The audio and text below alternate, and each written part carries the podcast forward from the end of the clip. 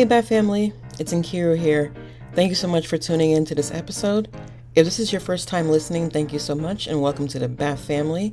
If you're a returning listener, you know I love you dearly and I appreciate your ongoing support. If you haven't already, please subscribe to our podcast on your favorite platform as well as on our YouTube. It's free.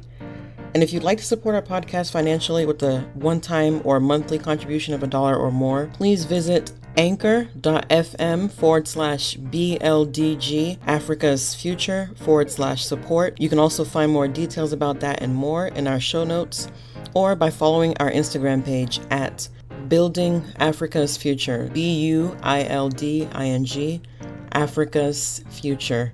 As usual, I invite you to join the conversation, and you can start by sharing this episode and our podcast with anyone that you think might enjoy it. Thank you so much once again, and happy listening.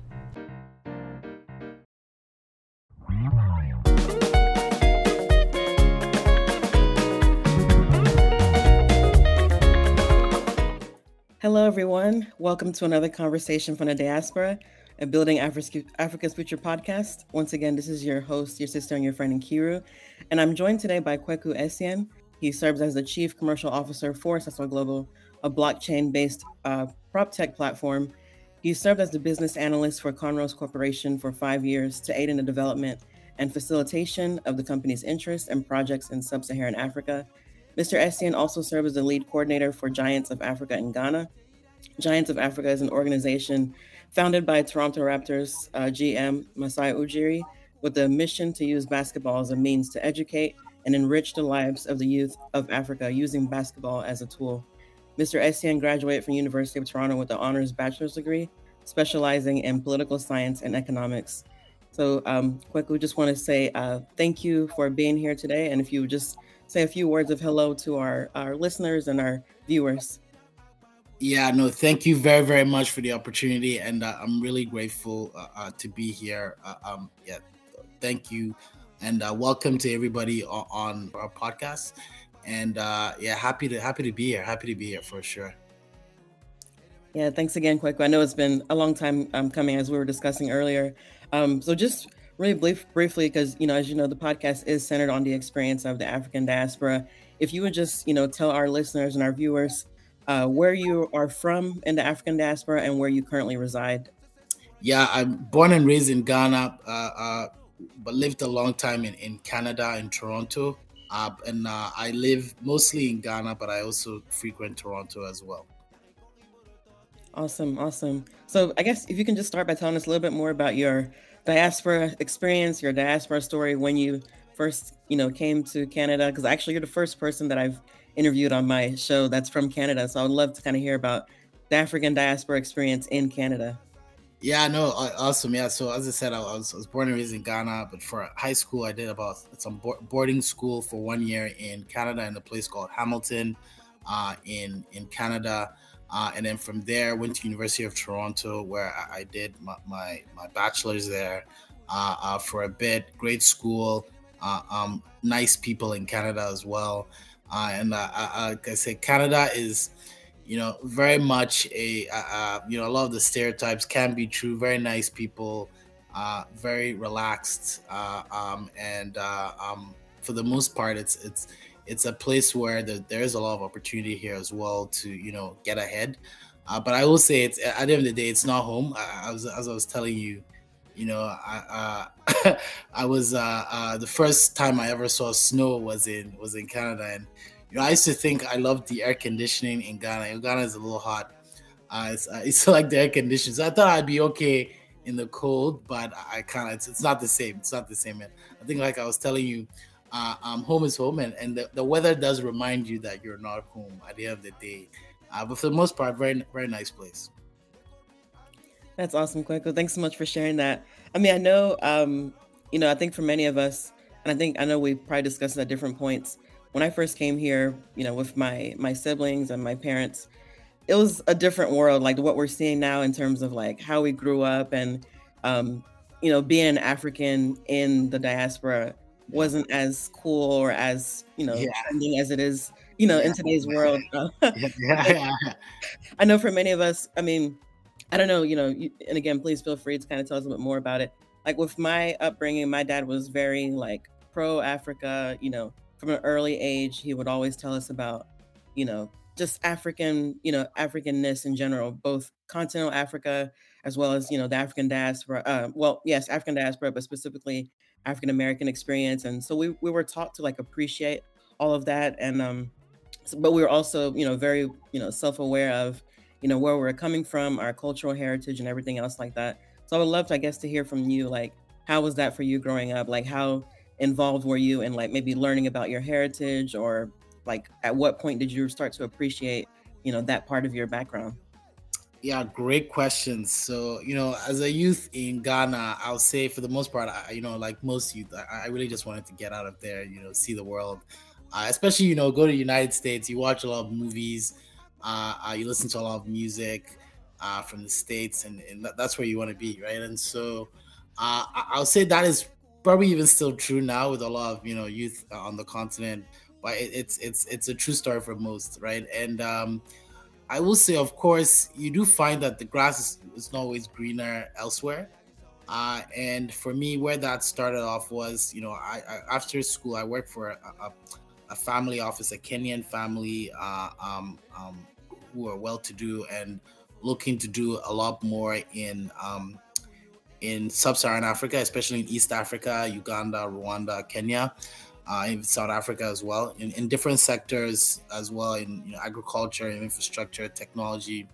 And uh, um, I remember our first um, project was going to be in Rwanda, and so I was set to go to Rwanda myself.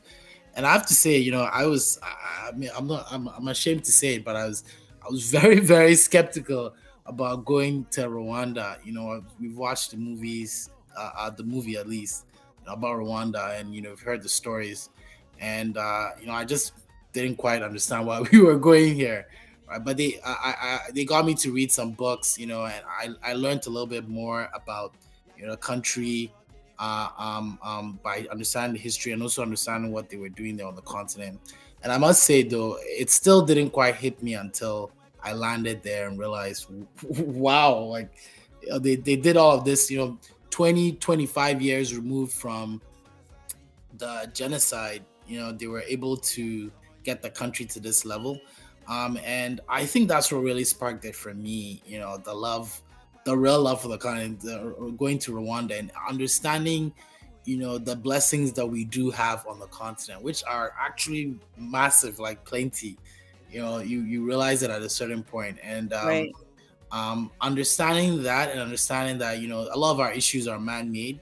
You know it's not some you know uh, um, supernatural uh, uh, um, issues. These are all man-made issues that can be solved by man. Mm. and you know once you, you you go to rwanda you very much understand that because when you think about where they were and where they are now that literally it, it, it was man-made issues that got them into the genocide and it was man-made sort of uh, uh, um, man-made problem solving, you know, that got where mm. they are. And so um, that for me really sparked, you know, the the the, the embrace of, of the continent, realizing, you know, what, what we really have there.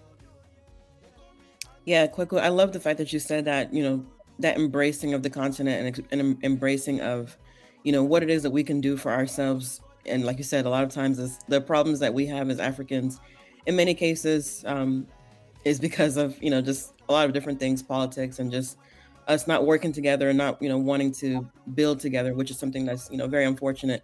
But I love the fact that you did address on the fact that you know we can uh, you know provide actionable solutions, I guess, to these issues that we you know sometimes bring about ourselves. So I guess that leads perfectly into you know your business. So if you, I do, I do have this in the background just for um, you know those who would watch this later um, and for those who will be listening later you can find this on uh, uh, Kweku's YouTube channel, which I believe would be Seso Global, yes. and I'll include all of that in the show notes. Um, but Kweku, if you can just, I mean, I guess share, you know, for those who would be watching or you know who listen later, tell us a little bit more about you know what's what we're seeing in the background and tell us more about your your business. Yeah uh, great. Uh, and what you're seeing there is actually a, a ghana property investment tour that we, have put together we put together two of them together last year and are looking to do a lot more of them. And so you can find some of that information. Perhaps i'll send you the link on that. And uh, um, really what Seso is Uh, for those in the states, we like to call ourselves the Zillow of, of Africa. Um, and mm. uh, um, um, really, what that means is that we really just want to be a, a, a, an ecosystem player and really a source for verified property, right? One of the issues on the continent, which you know has a massive land mass, you know, you can fit, you know, United States, Asia, you know, Europe into Africa. You can, I mean, China. You can fit China, the United States, and Europe all into Africa, right? It's that big of a continent. There's that much land, but it's underutilized. And one of the issues, one of the reasons for that, you know, um, is the fact that we, there isn't a lot of trust in in in in that sector, right? A lot of people have been scammed. There've been lots of fraud, you know, and we've heard all the stories, right? Even family members defrauding their own family. Like we've heard all the the stories, and that uh, uh really creates a perception that is very hard to to um you know to to, to kill to to to stop right? Uh and uh and it's what's led us to this point where um, real estate is not really the number one source of wealth for you know a lot of africans. It should be. I mean that's the case all across the world. You know real estate is where wealth is created uh, and we have a lot of it and we should be utilizing it. And so um really my once that clicked for me that's when i really understood that this was this is the opportunity right? Because like water and air you can't live without the land you know? It's it's it's it's such an obvious thing to say sometimes you know? It sounds so obvious but it's, it's it's so true right? And so uh um for for what we do at Seso you know the simple and short of it for most customers out there uh, we have 15,000 verified units, you know, worth a combined $3 billion of, of, real estate assets on our platform for any individual who's out there looking to purchase property in Ghana and Nigeria and, you know, shortly in South Africa as well. Uh, um, we are your guys. We can assist you through the whole process. Uh, and we work, we work with lawyers, banks, surveyors, property management companies as well, so as to provide you that full suite of you know uh, uh, um, options through that that transaction uh, through that life cycle. So um so yeah that's that's in like in a nutshell what we do. Yeah that's that's a lot of uh, great information that you just provided. And i think one thing that you you know touched on which i know for many of us as you as you rightly said for those of us in the diaspora there's this very big issue when it comes to trust as you said like sometimes it's hard to trust like your you know your relatives you might have one uncle or one auntie that you gave some money and somehow when it's time to you know when you're looking forward to that property or that whatever it was you go home or you find out that oh you know uh, we needed the money for food or we needed the money for some other issue. And it's very frustrating and it's very challenging as you had mentioned like to really you know trust in these institutions back home. Um, in many cases they are just you know family or um, you know, somehow, you know, some other connections that we have. So I would love to kind of maybe get some more information from you as as to how do you build that trust, um, both with your clients as well as um, you know with organizations that you've partnered with. I'm sure it's taken some mm. time. So how did how did all of that start? Like how did the conversation start? How did you kind of over time, you know, build this, I guess, trust? If you can touch more on that on that. Yeah, no, great, great points. So um for for us, um, we wanted to start with um, on both sides the low hanging fruit. So um, we work with we're B two B to C business, which is like a business to business to customer business, and so uh, our, our, core clients are in a lot of senses real estate developers, and so we decided to target real estate developers. Uh, um, who are you know uh, corporations that have bought up land, land, done the due diligence on the land, you know, a lot of hard work to ensure it's it's it's all good. And have then sort of built up you know units on there. And uh, uh, um, you know hundreds of thousands of units as you can see on the screen right? Depending on the location. And so it's easier for us to do due diligence on these type of companies right? It's easier to go check their company registration documents you know check the land title documentation etc right? To, to just to, to vet it right? Be- before it's put on a platform uh, and it's much easier than you know talk uh, talking to individuals and trying to figure that out. That's something that we're trying to get to as a, as a company, but we're not, we at, at least in the early stages, uh, it was not possible. And so we picked that low hanging fruit. These are people who are looking for diaspora, which I believe are also a low hanging fruit as well. There's a lot of folks in the diaspora who want to purchase, but are just, you know, put off by the whole process, scared, you know, or scarred by past transactions.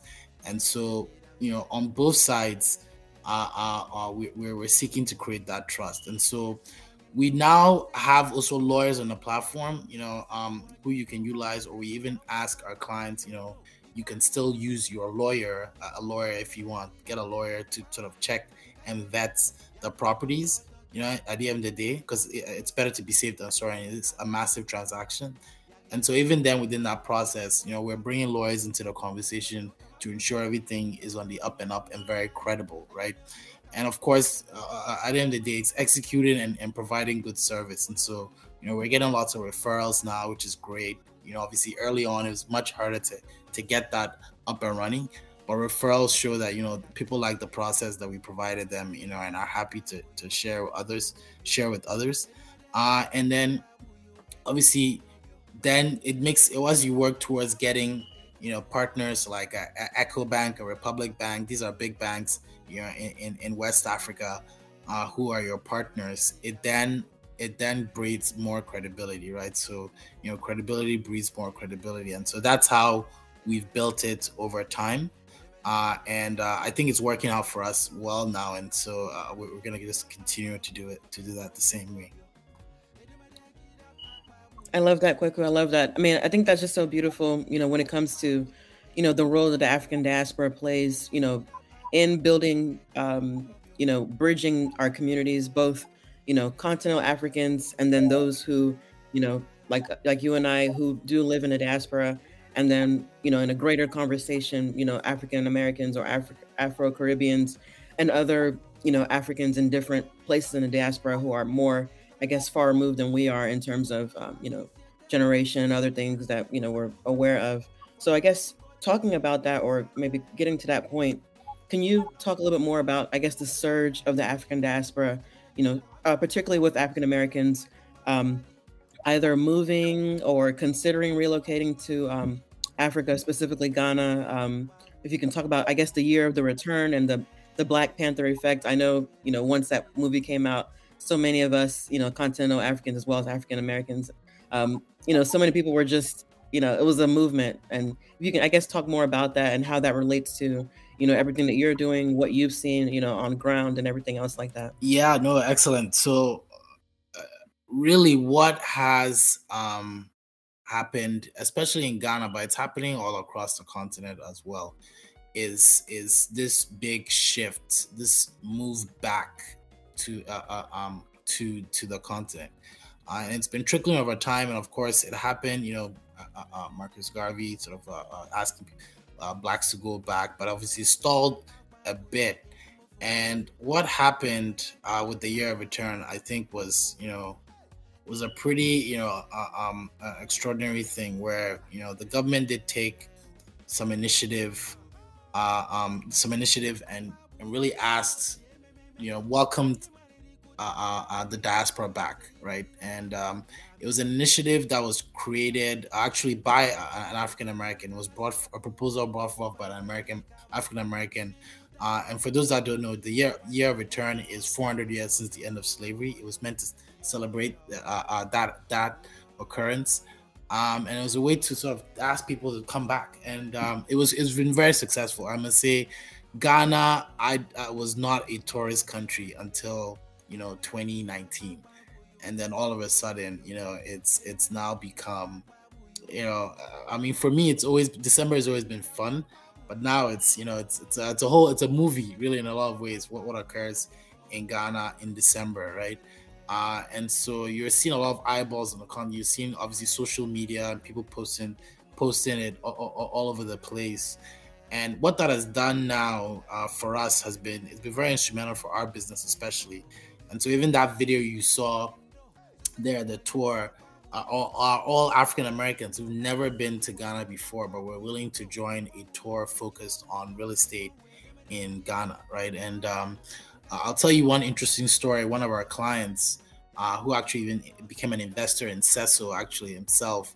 Uh, Brooklyn couple, never been to to to Ghana. Uh, uh, um, uh, sort of never been to Ghana. No family from Ghana. Uh, uh, husband um, is pretty much African American. You know, ancestors were, were, slaves, and then the other lady is, is from the Caribbean. So they they've never been to Ghana before, but uh, um, you know, he the the husband uh, was very funny. It was like uh, he had no interest in living in Ghana. Um, you know, he was pretty much said negative percent chance to go live in Ghana, but his wife, uh, um, you know, would watch a lot of YouTube videos, and that's actually how she found us. You know, through some of our YouTube marketing. Uh, uh, just to, watching Ghana, watching all parts of the continent, but deciding to hone in on Ghana uh, and learn a lot about it. And they decided, you know, they would come to Ghana for about a week and you know check it out and see if hey, this is the place you know they want to be be at. And uh, you know, the husband, you know, said he went from your negative all the way to ninety percent or so within a week. He decided, hey, you're, gonna stay here and.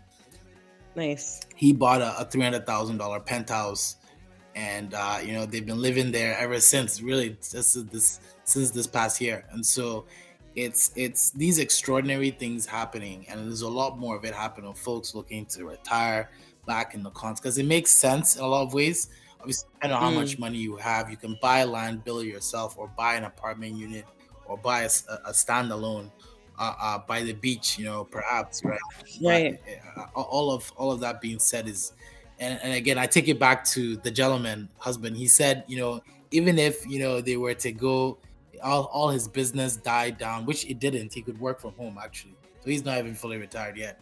Uh, uh, but uh, um, even if all his business died out, you know, he could live with his savings, eating rice uh, uh, uh, for the rest for the rest of his life because you know he's bought his home, you know, with cash, and no one is gonna uproot him from it, from his place. He can always he always has a home, right? So. Um, your your your dollar does stretch quite a bit for those looking to retire, and that's actually what has driven a lot of, and I think that's where, you know, right now Ghana is situated as a party town, but I think it's going to turn a little bit into what Miami is, which is, or, or Florida, let me say, is actually in the sense that you know parts are party central, but then a lot of Florida is also just retirement central as well.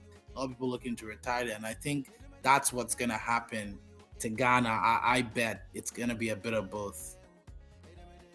I, I really love um, the perspective that you offer because again, obviously you are on ground. You you work closely with these people, and I just think it's beautiful, just in general. Um, and quickly, I don't know how familiar you are with like you know my passions as it relates to the podcast, but I I'm really passionate about you know the African diaspora in general, but especially for you know like I mentioned earlier for the African American, the African American, or the Afro Caribbean or the Afro Latino and these other you know populations who are you know a little bit more removed than we are because we are continental africans even though we do live you know in the diaspora currently um, i just love when they're able to make these connections you know whether it's taking a dna test or or just maybe choosing a country in africa you know maybe west africa specifically or just anywhere and taking a chance and just going out there whether it's to um, just visit try the food meet the people connect you know on a more spiritual kind of level um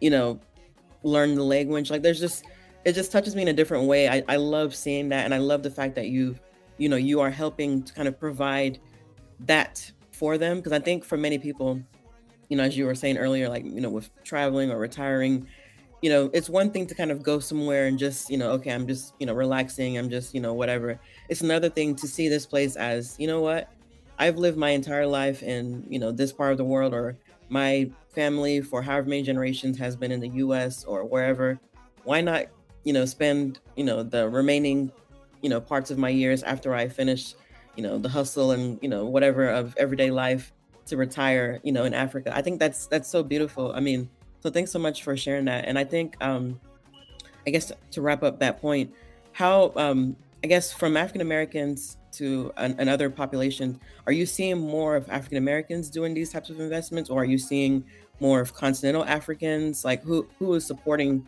or who is I guess your biggest maybe customer when it comes to that? Yeah, I'll say in Ghana, it's a healthy mix between the two. You know, Ghanaian diaspora and uh, and uh, the African American uh, cohort. Uh, nice mix. In Nigeria, it's more tiered towards Nigerian diaspora, which is a, a massive diaspora in itself. And you know, I always like to point out this fact that you know, in terms of remittance to the continent, $48 billion goes to the continent every year and it's it, it just keeps going up and up which shows you the power you know that the the diaspora has in, in uh, itself you know just sending money back. Uh, but uh, as well half of that goes to nigeria right? Which is crazy you know 24 billion essentially goes to nigeria every year. And about 30% goes towards real estate. That's what some of the studies say right? Um, and uh, next in line is, is Ghana at 3 billion, which is still substantial, but you can see the gap there. And so Nigeria in itself has a lot of power in its diaspora, right? And uh, I think you see uh, that that power being wielded very strongly very soon because that is very powerful. You know, 24 billion dollars, and to be able to you know target some of that those funds into specific industries uh, like real estate, but even other things as well. I think once that's able to be harnessed harnessed very well, uh, I think Nigeria is ready to skyrocket because uh, a lot of the issues on the continent is also financing. You know, financing anything. People are very wary of investing in the continent because of perception issues, and that's just that's not even uh, outsiders. Even you know the uh, uh, people sort of our, our own people as well. And you know that's for various reasons, right and wrong, right? Uh, uh, but it's that's what's slowing things down. And and at the end of the day, I, I do understand the perception, but I think it's time to maybe let go of some of that. At least things have changed since the you know the last 20 30 40 50 years on the continent and i do quite understand some of our you know forefathers uh, um, uh, and, and etc., who left or had to leave, you know, for various reasons. It, it makes a lot of sense. Uh, uh, but I think now is a much better time than it was in the past to, to, to, to, bring that expertise and capital that you've accrued back there and utilize it to create wealth on, on, on the continent. Wow, Kweku. I mean, there's just so many things that you've said. Like you touched on, uh, I mean, I know you didn't say specifically, but that brain drain and potential brain gain, you know, as more of us, you know, go back home and share our expertise and our everything that we've learned and um, you know, with the opportunities that we've been given in a diaspora and everything else like that. You also talked about trust again, which again is a very big issue. Um, and I think like even with elections, I was I was thinking about this, like, you know, as you as you are probably aware, Nigeria recently had a, you know, election and it's like things that are so simple or that we take for granted, you know, in the countries that we res- reside in, these things are like pretty much catastrophic in our homelands, and it's it's so unfortunate how something that should be as simple as that we end up like going to like fasting and praying just to make sure that it's you know I don't know that's another story that I know we're not really prepared for for today, but I just love, love the fact that you touched on you know the fact that we as you know those of us in the African diaspora, there's so much that we can do, and there's so much that we have been doing, you know, with that remit- remittance economy. And um, I guess, I mean, I don't know if you have a lot of information on this. I know you did say that a good amount of it goes towards real estate, but do you can you share some more about where um, where else the remittance is going to, like how else is helping our people back home? Yeah, it's simply usually uh, school fees, you know, health, uh, um, and uh, food food is probably like a, a big a big big one. And so uh, it's typically for those those aspects you know people where people send money you know eh, uh, the family needs something for right? right? and so that's that's typically been been uh, um the spread. I don't know what the exact percentages are. I looked at mostly real estate as you can imagine real estate yeah. about 30 percent right? But yeah the rest of the money does go towards those places school fees food health uh, uh um uh, etc yeah Okay, awesome, awesome. I mean, I know that we, I guess, touched on this briefly, uh, maybe in our earlier chat or um, or even today, but I would say, um, you know, I've with social media, as we've seen, it's really helped a lot as it relates to communicating information, you know, conveying the beauty of Africa, both to us as Africans as well as to everyone else. I think, you know, again, kind of going back to our childhood and you know, being an immigrant in these um, these systems that we find ourselves in, you know, at an early age is not well. First of all, when you're a child, it's not easy to, you know, you're still discovering who you are. A lot of who you are is based on what your parents are telling you, and you know, sometimes they have their way of thinking, operating that, you know. Mm-hmm. So that's, yeah. you know, but I think, you know, as we of course grow up into ourselves, mature, you know, go to school or just interact with different people, and then also just in general, I think the significant role that social media has played in kind of influencing, you know, as we hear about social media influencers and everything else like that. Um, there's this, there's quite a few um, people that I follow. You know, I'm Nigerian, so I follow a lot of like um, people who are doing great work in Nigeria, specifically, like kind of like with you, like with real estate back home, how to find properties, um, how to navigate life back home, how to, you know, if you want to relocate. It's something I've been kind of thinking about. Not that I'm like thinking about doing it tomorrow or today or tomorrow, or anything like that, but you know, in the long term, I would love to. I think many of us too, like even our parents and you know our our families, many of them who come over here, you know, to the diaspora, most of them are not thinking that this is where they want to stay forever. Ultimately, they would love to go back home, but for many reasons that we've discussed, you know, today and just in general that we are, are aware of, is not always the best or the safest option at the moment. But you know, it's always inspiring for me personally just to kind of see, you know, the content that people are producing, like you know, with your the video that we have in the background, with the property tour, and like I said, some other people that I follow who have been doing the work, who've taken on those risks to kind of go back home and really develop a lot of these things from scratch. Um, you know, and, and again, I, I, hate to say that it's unfortunate that it takes, you know, us kind of coming back home to kind of get these things going just because, you know, again, things back home are not always the way that, that they need to be. But I would just kind of love to maybe you can tell us a little bit more why real estate. Tell us more about why real estate is like powerful, how you've seen its growth and you know, if you can tell us a little bit more about how the future might look in terms of real estate in Africa. Yeah, no, great points. And, um, you know, I'll even just touch before I talk about the real estate, I'll touch on the social media angle you, you pointed out, which is very, very interesting to me, right? And I watch a lot of YouTube, especially these days. And, you know, a lot of the big uh, uh YouTubers, Wode Maya, Vanessa Kanbi, Jasmine Ama, these are very famous names on YouTube who uh, showcase life on the continent. You're in a different light. And I think that is has been very very important very crucial not just for my business but i think for the continent as a whole uh, uh, it's been it's been extremely important um, and you find that even with the year of return. I was just chatting with someone about this.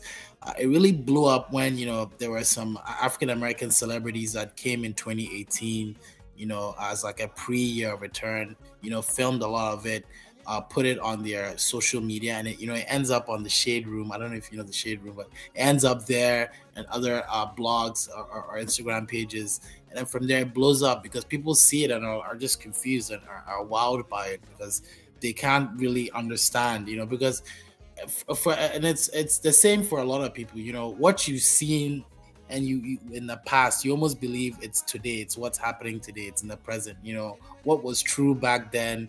And it, i'm sure it, it might have been true back then you know but uh, uh, uh, maybe or maybe not but it's not true today you know. The continent is not it's not ravaged by war and disease uh, it's very cosmopolitan. Uh, uh, there are a lot of very educated individuals, you know, across the continent, and there are a lot of peaceful people across the continent as well. And I, what I like about when people come to Ghana is that's one of the things they they it's really attracts them to the continent. The fact that you know they can go partying till whenever, walk out on the streets, whatever, and you know relatively there's there's very little at least violent crime. Let me say, especially in, in Ghana, right?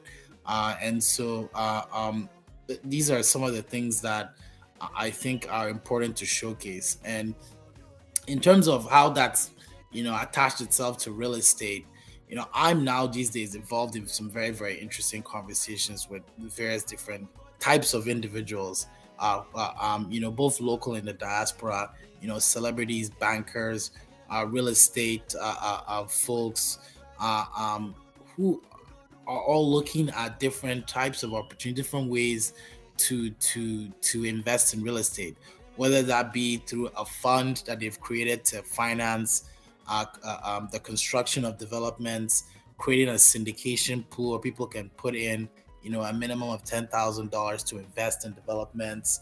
uh, buying up units, uh, uh, uh studio apartments for 75, 80, 90,000 dollars, and then and then working with a property management company to to rent it out. You know, buying a, an invest a, a, home to retire in as well, um, and then even individuals coming in. Uh, um, I'm working with a group, uh, uh a gentleman actually, an African American as well from Chicago. Again, no relation to Ghana, but although I, I, I will say he did just marry a Ghanaian uh, uh, uh, last year, uh, but he has decided to develop a 300 acre beachfront development in Ghana, right? So a master plan, massive community. And what's very interesting is that he's not the he's not the only one doing this. There's another gentleman uh, who's Ghanaian background, but uh, um, has been an architect in, in Minneapolis, in Minnesota, for a long time uh, this is this is doing the exact same thing, a 300 acre beachfront estate uh, in, in, Ghana, right? And and they're both an hour uh, um, an hour away from Accra, although east and west, right? And so you find that there are various ideas happening, there are communities being created, and this is what real estate will provide. And uh, uh um, what obviously our our task is to help drum up that demand. Uh, um, so, to, to, ensure that you know people sort of uh, purchase these units, but I think organically that demand is being created even outside of me, right? And that's what that's what I, I, is very powerful about social media, about what we did with the year return, and also just I think just uh, um, it sort of clicked with a lot of people as well. Perhaps Black Panther did it. Perhaps you know it's it's, it's watching more documentaries or watching YouTube.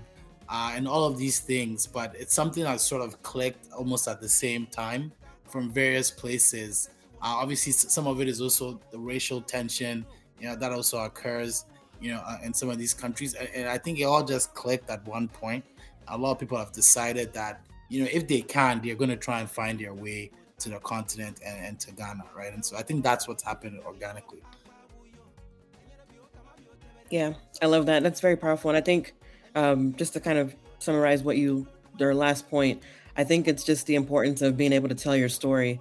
Um, because again, for so long, many of us um, from the continent, from the continent, as well as um, let's say specifically maybe the African American, for example, you're showed one narrative of what an African looks like or what Africa looks like, and that can have lots of you know negative um, things in the person's mind because again, we already know the the role of media. It can it's a very powerful tool and um, you know given the right or the wrong hands it can you know really influence a person to think um, either in a good way or a bad way. So i think i'm happy that we're in a place where we um, are able to come on camera and just talk about our experiences document our experiences in real time you know again social media live videos again as we saw during the pandemic and you know lots of things that were happening in the world um, you know specific, specifically in the us as, as we're aware of um, you know George Floyd and everything else. Um, that happens in this country and just in general all over the world.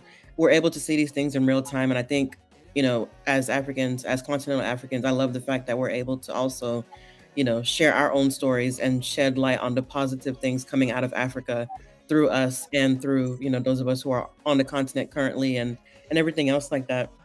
So um, quickly, just to kind of wrap up a little bit, I would love for you to maybe talk a little bit about um, safety in Africa, like how people can prepare. Or I know, of course, anywhere you go in the world, there's always going to be some level of you know danger depending on where you are. Um, and I think it's just so funny because I know whenever I would travel, people always tell me, "Oh, you know, be careful. This place is you know whatever." And it's like when I got to those places, I've and I never felt safer in my life. Yeah. Like it was a great place to be. So I would love to kind of hear from you, like how people can prepare themselves or to maybe challenge that way of thinking and have a good time when they go back to Africa or when they go to Africa for the first time? Yeah, so I've, I mean, very good perspective. So I've traveled to a lot of African countries when I think about it now. I've been to Nigeria, you know, uh, South Africa, Kenya, Uganda, Rwanda. Um, and they all have their own sort of little beautiful things about them as well. And I'll say, you know, relatively sort of, uh, obviously, I've never been through anything myself.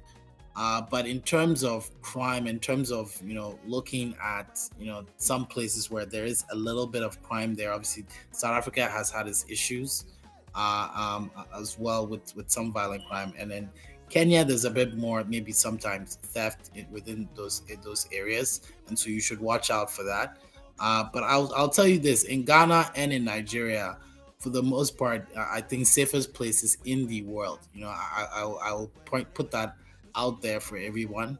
These are two of the safest places in the world, and so you know, like we all like to say, Africa is a massive continent. There are various different things happening in various different places, and so uh, definitely good to sort of make sure that perhaps if you can, you know someone there, you know, so that they can guide you to basically avoid the bad neighborhoods because like everywhere else there are some bad neighborhoods that you should avoid uh, uh, uh, so that you don't sort of put yourself in, in a bad position uh, but but uh, it, it's it's obviously you know I, and I like the question because it almost challenges me in a way because obviously I'm trying to say that the uh, Africa and Ghana in general is, is quite safe in general and so please don't take obviously the, the media propaganda to really stop you from coming to the continent because you're afraid of you know wars or or or anything uh, uh, crazy happening to you. Um, I'll say you know to a point that in a lot of in uh, in a lot of ways, and I've been told this myself by African Americans, they feel much safer. You know, and this is coming from an African American themselves. You know, telling me that you know she felt safer. She says she says I think what she told me was, hey, this club basically feels like uh, forget which city actually, because I, I don't want to be wrong which city it is now, but feels like an, Af- an African American city I'm from, right? But much, much safer. I think it was New Orleans, uh, uh, as she said. It feels much, much safer. The food is the same, vibes are the same, music is great. Uh, um, similar to what I would get in New Orleans, but the main difference is at the end of the night there aren't you know shootings or, or whatnot, and th- these are these were her words, right? Not even mine, right? And so uh, uh, it does tell you that it really depends on where you go to, and, and uh, uh, um, um, um, things can be very, very simple there. But obviously, certain places are a bit more. You, you should obviously be a bit more careful than not in certain locations. Yeah, thanks, Kweku, for kind of like giving us that. And I guess I have maybe two more questions, and then you know, I'll kind of give you the chance to like share a little bit more about how people can reach yeah. you. But if you can, let's say, let's say I'm, you know, just hearing about your company for the first time, and I've been thinking about real estate in Africa or, you know, just want to know how that process looks like. Could you maybe walk us through, you know, walk the listeners and the viewers through like how that would look like, what like what steps it would take to um, you know, save money or put money together? Or how does that look like for for someone who's starting the process? Yeah no great question. Of course first first process is uh, visit our website at, at www.global uh, uh, you can go there. We have lots of listings there and you, you can find uh, uh, what you need there. Um, and uh, through the website, you can obviously make a request and we'll reach out to you within 24 hours uh, um, um, and basically walk you through the process, right? And so at times individuals want to do a virtual tour, or we can, what typically happens is that we send them a lot of, you know, brochures and information on the different properties ahead of time that they can review that and, you know, get on a call with them, understand, you know, what they're looking out for, what, uh, um, what their goals are um, what their budget is, um, and then uh, um, what locations they're looking for. and then from there, you know, once we find a place, and we'll do some virtual tours if you're away from town. If you want to wait for, we can also wait for you to come into town as well and look at the units, of course. Um, and uh, um, essentially, we'll, we'll we'll just r- run you through the process of visiting the properties, and then from there, once you're okay with it, you know, you've done all your checks, ready to pay um, um, it'd be good to always do some due diligence on the property, check the land documentation, check if the you know the land is in court, you know, etc. You know, so that everything is on the up and up. Once you're okay with that, um, I'll say the mortgage market on the continent is not great. It's something we're actively working on. We've got some partner banks who are putting out some diaspora products, although typically diaspora means to the banks Ghanaian and Nigerian diaspora, um, and so that that's typically what it means. Uh, although we are working on solutions for African Americans and the wider diaspora as well. Um, and uh, um, um, but there are also payment plan options where you can pay over usually two or three years. That's usually the average. Uh, you can pay for the property over two or three years, right? So so it, it helps you with that extension. Um, and so that's that's typically the process for it. Of course, we can connect you with lawyers, property management companies, banks as well throughout that process where it's necessary and where needed, uh, um, um, and a property management company to help you manage it as well. Uh, and so that, that's typically the process for, for, for purchasing a property. Awesome. Now, now, quickly, I will tell you, I am known for my two-part questions, sometimes three-part questions. So I know that I said this is probably the last question, but it has several legs to it. so the first part of the question is, which I know obviously we can't predict the future, and I think you did touch on it a little bit earlier, but how does the future look in terms of like, you know, long term, maybe let's say 10, 15, 20 years? Do you see more um, continental Africans moving back home as well as um, African diaspora people, you know, resettling to the continent, whether it's for maybe like some people who might do like a half a year, like maybe six months or more, yeah going back and forth or like a full time moving?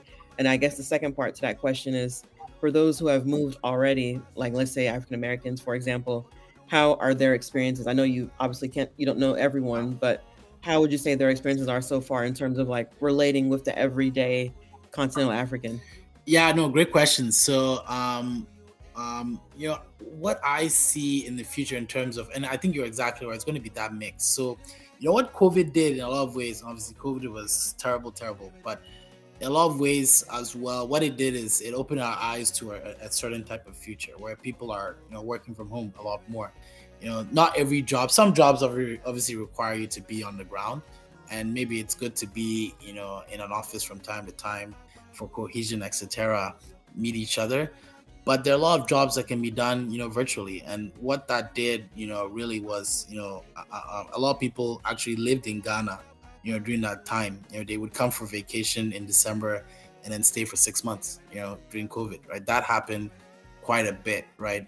And uh and i think uh, really the climate is a big part of it as well. Let's be very honest it's a very very big part of it. And that's why i say we are blessed in a lot of ways to have sun all year round um, and uh, you find that there are jurisdictions, you know, like Bali, etc., places like that in the Caribbean, who are, you know, allowing for people to work from home and even creating visa programs for these type of people. I think that's part of what the, con- the continent should also latch on. You know, people can get, you know, visas to, you know, work from home in Ghana, right? Extend extended visas. I think that would be uh, something that would be very, very beneficial uh, um, um to a lot of countries on the continent. Um, I also believe what's going to happen, and I already touched on retirement.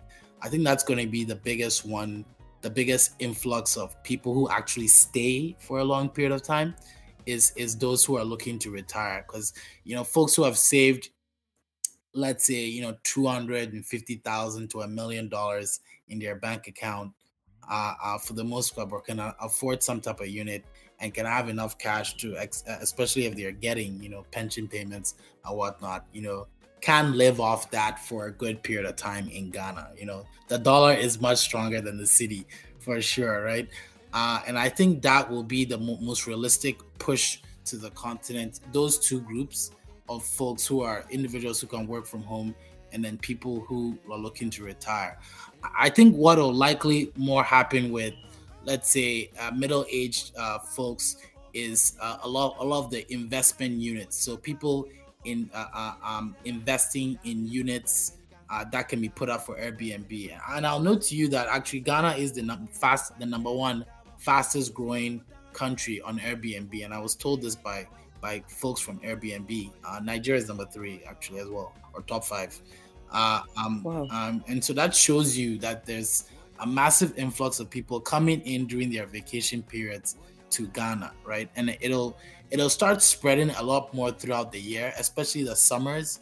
I think that the summers are not looked at as much, but the summers will also become quite big in in the continent as a destination uh, uh, as a destination for a vacation, and that will grow the Airbnb short-term rentals, and so that will then spur more in, uh, people to purchase investment units right that they can sort of put up for for airbnb and so that's where i see it you know in the say short to medium uh, medium term i think that's where it's going to shift towards those those three angles um, and then I, I what i hope for in the long term is that you know uh, is that brain gain you know and so you know, those folks who start working from home and are living in Ghana, Nigeria, wherever, you know, or the retirees, etc., right? Or even people who've invested in the continent, right? Now you all have a vested interest in the country. And what that does is now you're going to put your brain power and your capital to use because you are in that particular country. And that's really what happens. You know, I, I like to always point the story I heard about um, the president of Rwanda, you know, and his, his early days when he realized that you know, if he didn't have a fancy hotel, no one was going to come to his country. And if no one comes to his country, no one is going to invest. And he did a lot trying to get money in from you know all the various organizations but they all told him buying a hotel is a waste of money you have bigger issues you know out there it's a waste of money uh, but he decided to build the hotel himself. You know, they built the hotel as a government and they sold it off for a profit very recently as well. And, you know, that was the best hotel in the country for a period of time. Now it's probably the fourth best, right? Uh, there are better hotels that have come in after the fact. Uh, and the thing is that if, and it's a great hotel, I've stayed there as well, the Serena. Uh, um, but if he hadn't built that, you know, people wouldn't come there. And if they don't come there, they have no feeling towards the place. You know, you know, you can talk and talk and talk about it to someone in their face, but uh, until they land there, very hard to speak the same language about the place, right? Uh, because it's about touching and feeling it and sort of talking to the people as well, understanding. And so I think what will happen long term, though, if obviously we can get this, we can execute this first part very well, is that there'll be a big brain gain into the country, more resources you know, uh, uh, and, and, folks in there, people willing to invest their time and money to grow their countries that they're they're in, and I think that's that's really what's going to happen uh, o- over that period of time, right? And uh, yeah, sorry, I don't remember the other questions, but I, I think that, yeah, sorry, I was going. On, no worries. I had a point. I had a point to make, where I forget it now. Sorry.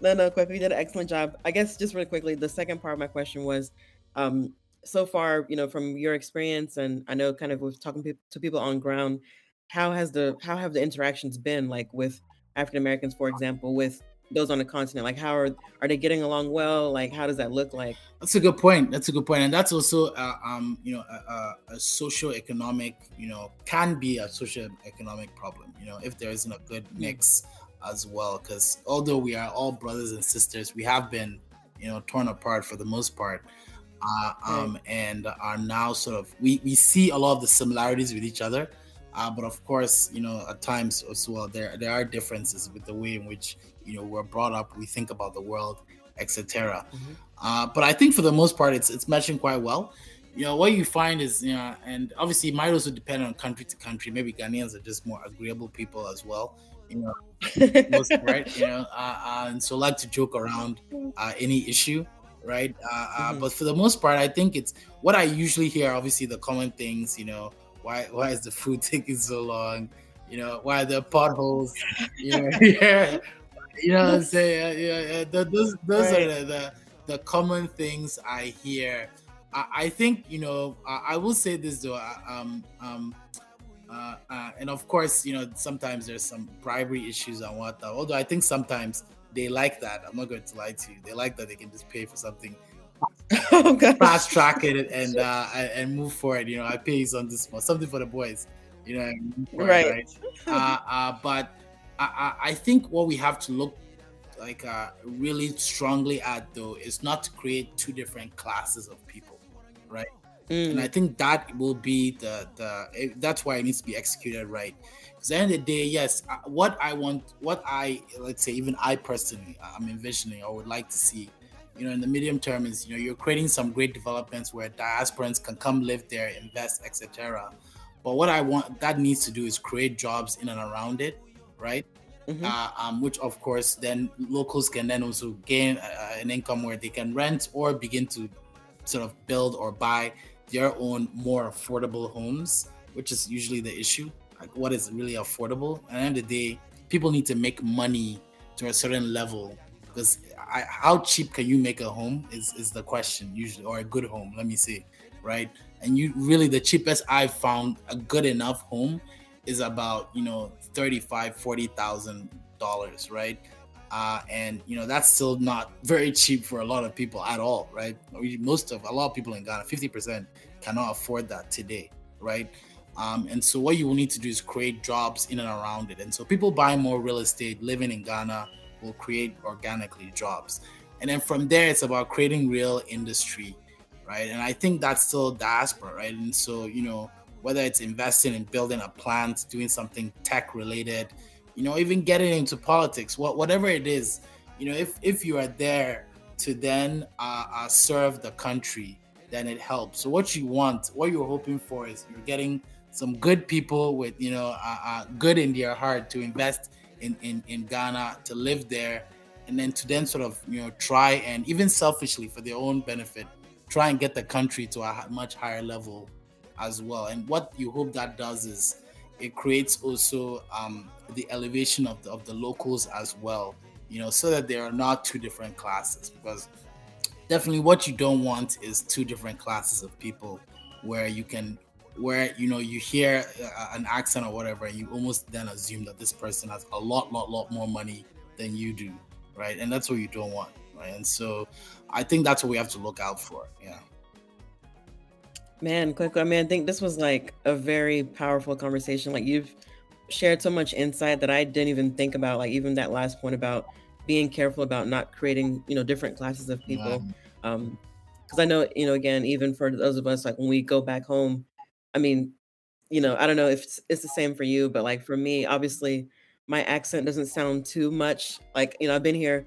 I I came here when I was a kid, when I was four, so I've been here for a long time now. So going mm. back home, my experience and the way I might interact with people back home, they would probably still treat me very much American. Yeah, yeah. So I know definitely be worse for those who you know, um, you know. So yeah, I mean that's that's that's powerful. I love that, and I, I would love to you know really continue this conversation, you know, at a different point as you, you know, get more research and as you kind of continue doing what you're doing. And I just want to give you kudos for what you're doing. I think it's amazing. Like I've told you before, and I know as we're wrapping up now, could you just kind of, I guess, tell you know our listeners and our viewers, you know, how they can uh, connect with you? Um, you know, I know you told us about what the next steps would be as far as like you know going to your website and everything, but if you can just maybe leave with leave us with a few um, maybe words of wisdom or anything that you might want to say, and then you know how they can connect. Yeah, I don't know how much wisdom I have. I'll try. I'll, I'll try. Um, but uh, no, thank you very very much for this opportunity, and uh, you know, thank you to your audience as well for listening.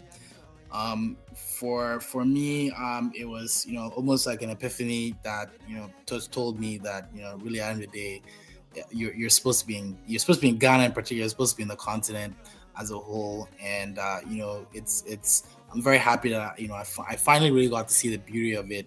You know, I, I did. You know, I, I had a great childhood, and you forget that sometimes while yearning for something else. uh, you you sometimes forget what's what's out there for you, and certainly the content has a lot of lot of, lot of issues. Uh, let's be very real, uh, but those are all opportunities as well. Each each and every each and every issue there, and so for me uh, um, and to you all, obviously I am very focused on real estate. There are a lot of different sectors there, uh, but I think real estate is the core core issue, uh, um, and uh, you know I, I will say that every day um, once you solve that issue of land, I think you pretty much solve pretty much all issues, right? Once people are able to utilize their land efficiently, you know, it creates wealth um, and it also creates a certain level of order that allows people to to do what they need to do. I'll, I'll give one example of, of, this, which people don't even think about. But uh, one of our investors, a Japanese individual, in his previous job, he was working for a manufacturing company that was looking to set up a plant in Ghana. It took him two years to find land. That's because he would go find land and he realizes uh, it's in court, or he would find land and there'd be some legal issue. And so that took it took him two years to finalize. And I don't, I'm actually not even sure if they even went through the project, right? After two years, people get tired, they get over it, they, they, they don't want to continue, right? And so that that is what creates this perception over time where then you know maybe 10 years from now that the same investor might want to do it again they, they might want to create a plant and he might say you know forget about it you know i tried this two years ago it was too much work and so i'm not going to do it again and so we want to change that narrative and that perception uh, through real estate and I think once you get solved that that aspect, you know, I, I think uh, the, uh, uh, we solve a lot of lot of issues. So um, yeah, you can obviously the website is right there. You can also find me on LinkedIn. You find my name there. You can find me on LinkedIn or info at seso.global as well. You can find us through there. Um, and um, again, really thank you, thank you, thank you very much for the time. And uh, yeah, looking forward to seeing anyone any of you in in Ghana maybe at some point, uh, or in some other African countries. So uh, um, yeah, cheers. Thank you so much, Kweku. And I don't know if you are comfortable uh, signing us off in your language. What what language do you speak? What's your native? Uh, I speak Twi. I speak Twi. okay. Well, can you sign us off in Twi? okay. Okay. Uh, uh, Medawa super and mehubio man. Bye bye. Bye bye. Okay, it's a same. Thank you,